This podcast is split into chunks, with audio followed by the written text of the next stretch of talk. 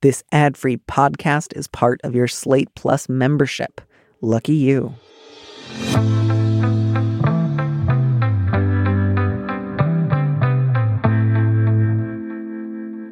Hello, and welcome to this mini episode of Big Mood, Little Mood. I am your host, Danny M. Lavery, and this show is for you, our Plus subscribers.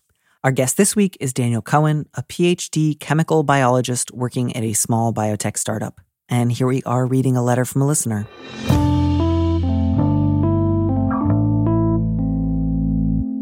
Think this is probably a good moment for us to turn our attention back to a smaller scale problem that we Sure. have an actual chance of addressing in, in the time allotted. The subject is running scared. I have a sleeping over problem. I have ADHD and insomnia, and I like to have constant activities to keep my mind entertained and distracted, or else I get bad anxiety. So when I sleep with a guy, I want to leave straight after sex. The date is fun, the romance is entertaining, but lying next to a near stranger asleep while I'm awake all night like a vampire is torture. It seems to hurt people's feelings that I don't want to stay the night, even when I make up a silly excuse like, I've got work in the morning. Is that silly? We'll come back to that. Uh, I don't think so. I want to find a partner, and I feel like this is preventing me from making a close connection with someone. To them, it feels like rejection. But I can't really tell them that I have anxiety on a first or second date because that would kill the mood. What do I do? I disagree with this question. I I, I also hope. I mean, in like a positive way, I think this letter Yes. writer is being too hard on themselves. Absolutely. I think you can bring up that you have anxiety on a first or second date. Yeah, you don't have to letter writer if it feels excessively intimate or vulnerable to share with someone that you're only just getting to know. I can certainly appreciate that there are situations where sex feels like relatively unfraught and fun, but the idea of like a deeper conversation about your sort of like, you know, various diagnoses or mental health sort of cluster issues uh, does not feel welcome or easy. And in those situations, that seems like a perfectly reasonable choice to make. Um, but I think if I'm reading between the lines, I, I don't, I hope the letter writer doesn't think I have work in the morning is silly because that's Yeah. not silly. You, you really do. And like, it's nice to be able to get ready for work, like with your, in your own home with your own stuff. Um, but I, I wonder if maybe the letter writer is, is saying part of me feels like that's a little bit of a line or because I know that's not the primary reason I feel sort of like inauthentic when I say it and then that makes me feel like a jerk so then I don't follow up or something. Um I, I really think the best kind of middle road here would then just be to say to people like fairly upfront um I usually don't do sleepovers until it's a little further on in a relationship Mhm. or I don't Mhm. like to do sleepovers, you know, the first few dates. That's again, that's, I mean, I'm sure you could deliver that in a mean way or in a way that was like, don't try to get too close to me, babe. I'm a cowboy. But like, if you heard that from someone on a first date, assuming otherwise the date was a lot of fun and was going well, would you necessarily interpret that as like somebody trying to reject you in advance? No, I don't think so at all. I mean, I think that that is, you know, everybody does things differently. And if you don't want to sleep over, you don't want to sleep over. I think that that is not that uncommon. It's not like someone will say, I've never heard of that before.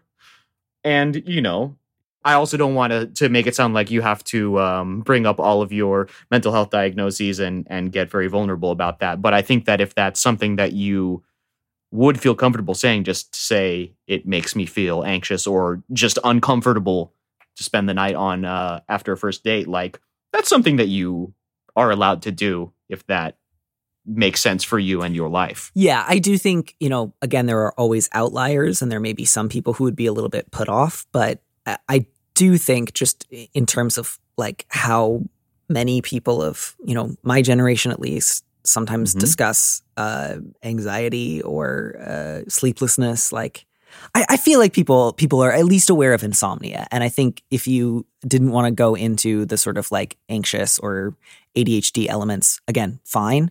But to say something like, I have insomnia, I have a pretty regimented sleep routine. It is not easy for me to spend the night with somebody else. And that's why I like to hold off on spending the night for, you know, the first part of a relationship. Especially if you say that before the question of sex comes up later on in Mhm. the date Mm-hmm. um, it will go a long way towards making you feel less like a like sleazy guy in a movie who's like, "Sorry, babe, I've I gotta problem." go. Yeah, like you, it won't feel like you're just bringing it up like in the moment, and you won't feel, I think, as self conscious. Yeah, I think the uh, abruptness might be something that they feel is jarring or or unexpected, and so if you've given some kind of a some kind of a signal ahead of time, you know, whether it's by saying, "Yeah, I'm not comfortable sleeping over," or "I have insomnia," or whatever the case may be, if you if the person is expecting it and you feel like the person is expecting you to leave after, then you know then that's their decision to make, right? If they say, I'm not comfortable hooking up and then having the person not spend the night, then you've given them the information that they need to make their own decision. Right. And again, you won't feel like, oh gosh, am I acting like the guy who just got what he wanted and is now like, get out of here? Um, which again, I, the letter writer doesn't explicitly say is a concern, but it seems like part of their fear about like the worry, uh, worried about appearing rude or like they're offering somebody else a line is the sort of specter of like, you know, we just had sex and now I'm totally um, emotionally closed off and like indifferent and rude. Um, Yeah, they say to them it feels like a rejection, referring to the uh, the These people that they other are first or second with. date guys yeah um and then again I, I think like if you do that earlier on and again you don't you know don't do it the second you get to the date like obviously like find a good moment to, Hello, like- nice to meet you. I will not be spending the night. right right that's a little too soon um but if you do bring it up earlier then i think you won't feel also like you have to leave the second you're done having sex because I, I agree that that's probably not ideal either unless it's like very specifically a no strings attached hookup which it doesn't sound like any of these are um to you know to you know in the in the in the words of uh, Harry from when Harry met Sally somewhere between you know 20 minutes and all night that's your problem referring to the question of like how long do you stay in bed and talk or cuddle after? Um you know if you have it sort of like uh, established in advance that you're not going to be spending the night you can bask a little hang out in the afterglow talk for a while. If you're into cuddling you can cuddle. Um, if you're not into cuddling you don't have to but so it's not just like immediately you're pulling on your shoes because i think a lot of people appreciate then that 15 20 minutes of like i still think of you as a person who is interesting and worth getting to know or talking to. Yeah, you know this this just brings up a um another theme that I have identified with these three letters is people worrying that by expressing their comfort levels and boundaries that people will that others will be upset about it or view you negatively. And again I I really read this as if there is indeed this um this negative reaction then it's more from the unexpectedness than it is from the leaving itself. And so again, I think you do you would do these people a kindness just by saying this is my comfort level in whatever way that feels right to express for you. Yeah, Yeah, that makes a lot of sense. Hey, while I have you here, I'm not going to do a lightning round today, but I had a bit of a back and forth with a uh, listener earlier today, and I would love to get some of your thoughts because they were asking for like a an on the books ruling on a particular approach to Ooh, okay. dating, and I would love uh, to to have a buddy going in on this. Sounds good. Okay, I'll read if that's okay with you. Then I'll read the letter, and then um, you can let me know if you have any immediate thoughts, and then I can uh, read the follow up questions that I had for this listener. Sure, go ahead. Okay. Can you explain why ghosting is so bad? My friends and I look at ghosting as a legitimate form of communication. I ghost people, and it's a very active decision for me. I've also been ghosted. I know it doesn't feel great, but not responding to a person gets the same thing across as a text saying something like sorry, not sorry. Is it just because we feel bad when people don't respond? I feel the same way when they tell me they don't want to talk to me again. So why is ghosting so much worse? Um, that's the question. I don't know if you had any immediate reactions to it. I had an immediate follow up question that I wanted to ask, but I would love to hear just uh, your first thought. Yeah, I mean, I'm imagining that your follow up question might be something like, "Does ghosting mean fully no contact right away?" You know. Anyway, um, th- whatever the context, I I think my reaction is just that it can uh, it can cause people to spend an indefinite amount of time wondering, you know, did I do something wrong? Is there something wrong with me? Versus, um, you know, a more explicit severing of ties can at least say, okay, now I don't need to wonder about this anymore. Yeah. So my follow up, my immediate follow up question was like, in what context? Like, are we talking about after a first date? Or is this potentially being expanded to include, you know, we've been dating for eight months and I'm kind of over it, but I don't want to have a fight? Um, right, right, right. That is very important clarification. The one kind of uh, ghosting that I will cheerfully take a universal stand against, by the way, is um, professional ghosting. When you've gotten one or two rounds into the interview process and then you never hear back, especially if they've said, we'll be in touch by the end of the week or something. And then it's Monday and you spent all weekend like vibrating with tension, but worrying that you were going to like spoil your chances of getting it if you emailed another follow up. I think that should be just off a the books crime. entirely. I just I yeah. hate it so so so much. Yeah. Um, it's the it's worst. Happened to me a handful of times in my life, and every time I was just like, truly a two sentence email of we're going in another direction or we're not calling you back in for another interview would be so much better than this. And it's not that you don't have time; you just didn't want to or I, I mean, I don't know. I'm sure at some like larger companies they are genuinely overwhelmed, but like create a program, automate those emails, like do yeah. something to take the workload off because people need like if you have come in for an interview, you maybe like took the day off from your own job or you got a new interview outfit, you did a lot of stuff to prepare, like you're invested and you need to know. I'm with you 100% on that yeah, I, I, I did not expect this was going to be a. Call. This is one of those things that you can say like on Twitter. That's like, call me, you know, an outlier. But I think HR departments should inform people when they don't get a third interview. And everyone's like, you're so brave, and it's like, well, I That's a you, hot take. I hope you got all the you know uh, uh, attention and, and praise you wanted. So, anyways, back to the question at hand. So, I, I just asked as as a follow up. You know, do you mean ghosting after a first date, after a few dates? Do you mean ghosting a friend that you're cross with or a long term partner? Um, and they responded saying, "Well, the sentences below are messy. Beware," which I appreciated. My personal ghosting rule unless there's some legal, financial, or paperwork related reason that requires a this relationship is over statement slash process, ghosting is a valid choice. However, it seems like ghosting as a valid option for ending a relationship stops being such the longer slash deeper it was. But some specific context includes a possible romantic partner after a few dates, friend of a number of years, partner that you've introduced to your family. No idea if that was helpful, but to be honest, I had fun writing it. So thank you. Those to me feel like three very different drastically different situations. Yeah. Yeah. Um, I just I just have so many questions about these hypotheticals. Yeah, I, I think you know the the word valid came up in the follow up conversation. I think the word legitimate came up in the original letter, and so part of the sense that I was getting was like, I want a technical ruling on whether or not this is allowed. And I, I guess I just want to make a distinction between you you can ghost someone in all of these situations and you're not going to get like a subpoena or hauled up before a court of your friends and told that you're bad. But you may cause a great deal of unnecessary distress that you could have avoided with even a very brief note or text um, that would still, I think, require relatively little energy or work from you. Um, and so I think the situations in which I think ghosting, um, whether or not you want to use that term, can be useful are like the goal should be, I think, to minimize unnecessary like pain and conflict. And so if we're talking about a single date that lasted two hours and you just weren't feeling it and you didn't know each other beforehand, you don't have a lot of mutual friends, there's not any reason to think you're going to run into each other a lot. I think simply not following up is fine.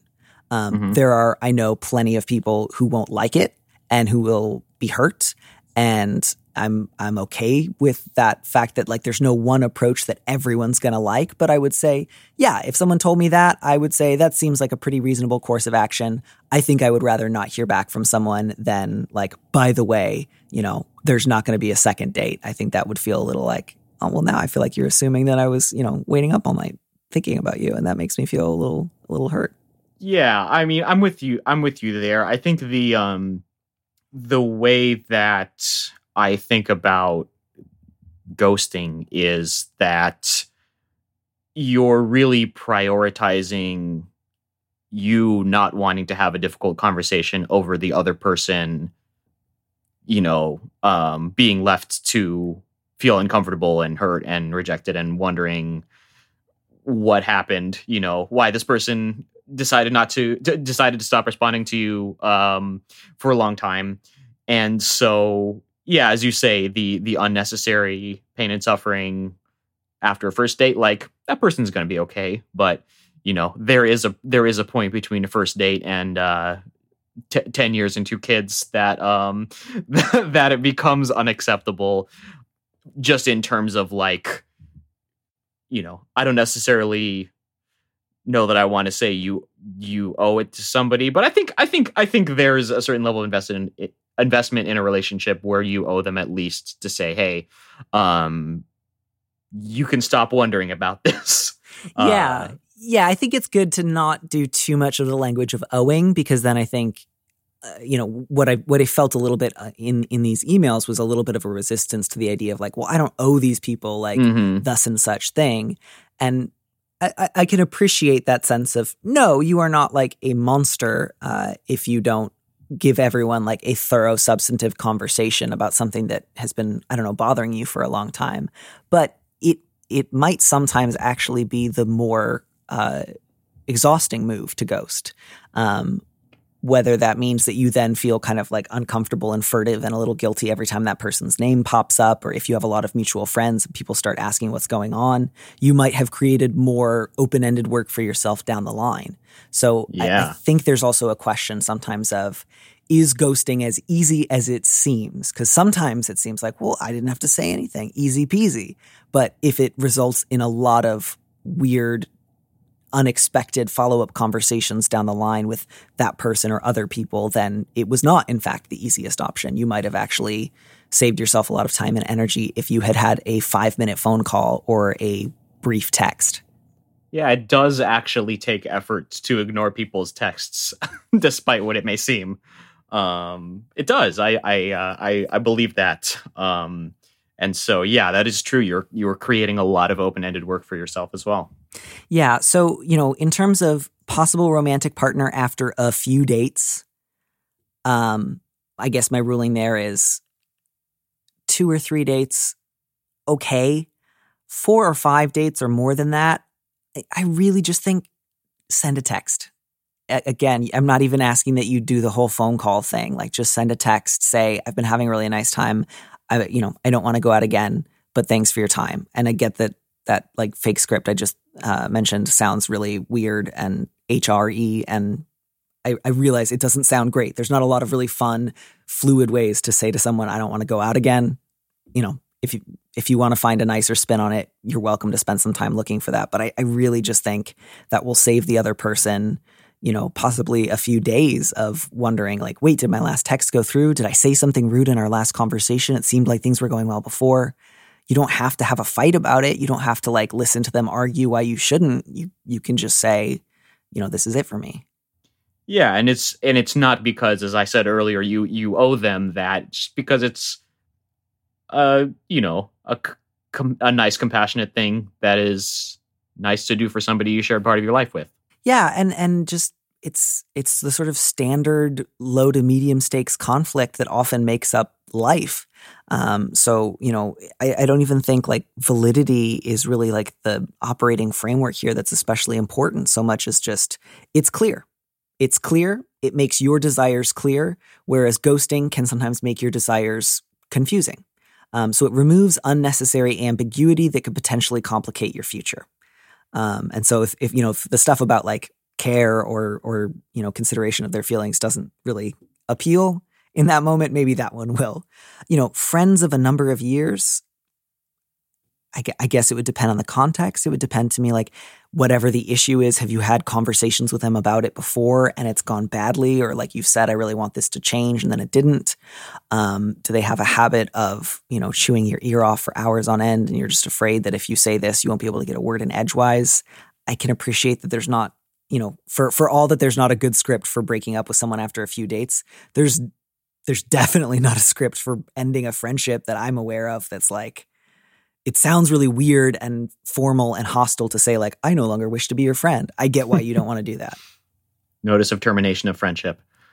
But um, again, I do also think if it's a number of years, unless the context is like this person's just an asshole and you've realized like I actually don't have any interest in like making this person's life any clearer, um, I would probably encourage someone to at least consider having a brief conversation, even if again it's a little awkward. Um, you know, a partner that you've introduced to your family again, I guess like to, like you know, I always want to do the, the, abuse caveat of like, if your partner's been abusive, like, don't you don't have to do anything, just go, just do whatever you need to do to take care of yourself. And you know, if, if you have any genuine fear of the response to this conversation, then yeah, you don't have to have it. Mm-hmm.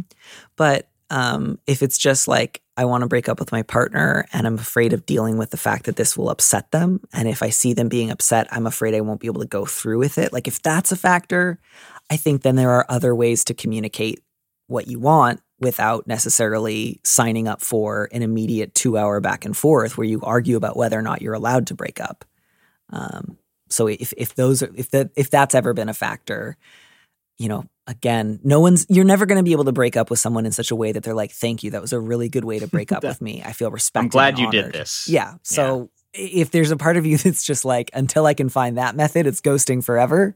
Um, you know, when you plan your breakup with someone, bear in mind that it is unlikely to end with them like s- crying a single tear and saying, Thank you, I've learned so much. Um, so just, you know, figure out what's the quickest way to say it. And then, you know, there's not going to be an easy and intuitive way to end the conversation where they're going to give me an obvious out. So I'm just going to have to take it and say, I realize that this sucks and I'm sorry that you're in pain, but that's my decision and I'm hanging up now or, and I'm going to go. And then you go. Yeah. So I have nothing to add. Yeah, sorry. I guess that, that then my answer for the specific context was okay, followed by kind of, but only if you don't have any other option, and then probably not unless situations the situation is like quite dire. So yeah. I say all that with the awareness that this letter writer is free to ghost people for as long as they want, as often as they want, and that I am not yeah. the boss of their ghosting. It's like you said, nobody, they're not going to be thrown in jail if they ghost someone, but um, you know, it's not about whether they can, it's about whether they should or it's kind or nice or um, productive to. Yeah. But we, you know, we don't always do the most nice thing at every opportunity. Mm-hmm. And if you can live with the fact that you know you have possibly created additional, possibly unnecessary, like distress or pain on somebody else's part, and you're just like, "Yep, that I can own that. I'm okay with that." If we run into each other, it'll be uncomfortable and I can live with it, then, you know, then that's your, I guess, ghosting comfort limit. Yeah. Yeah. That's the, the only question for you. That's it.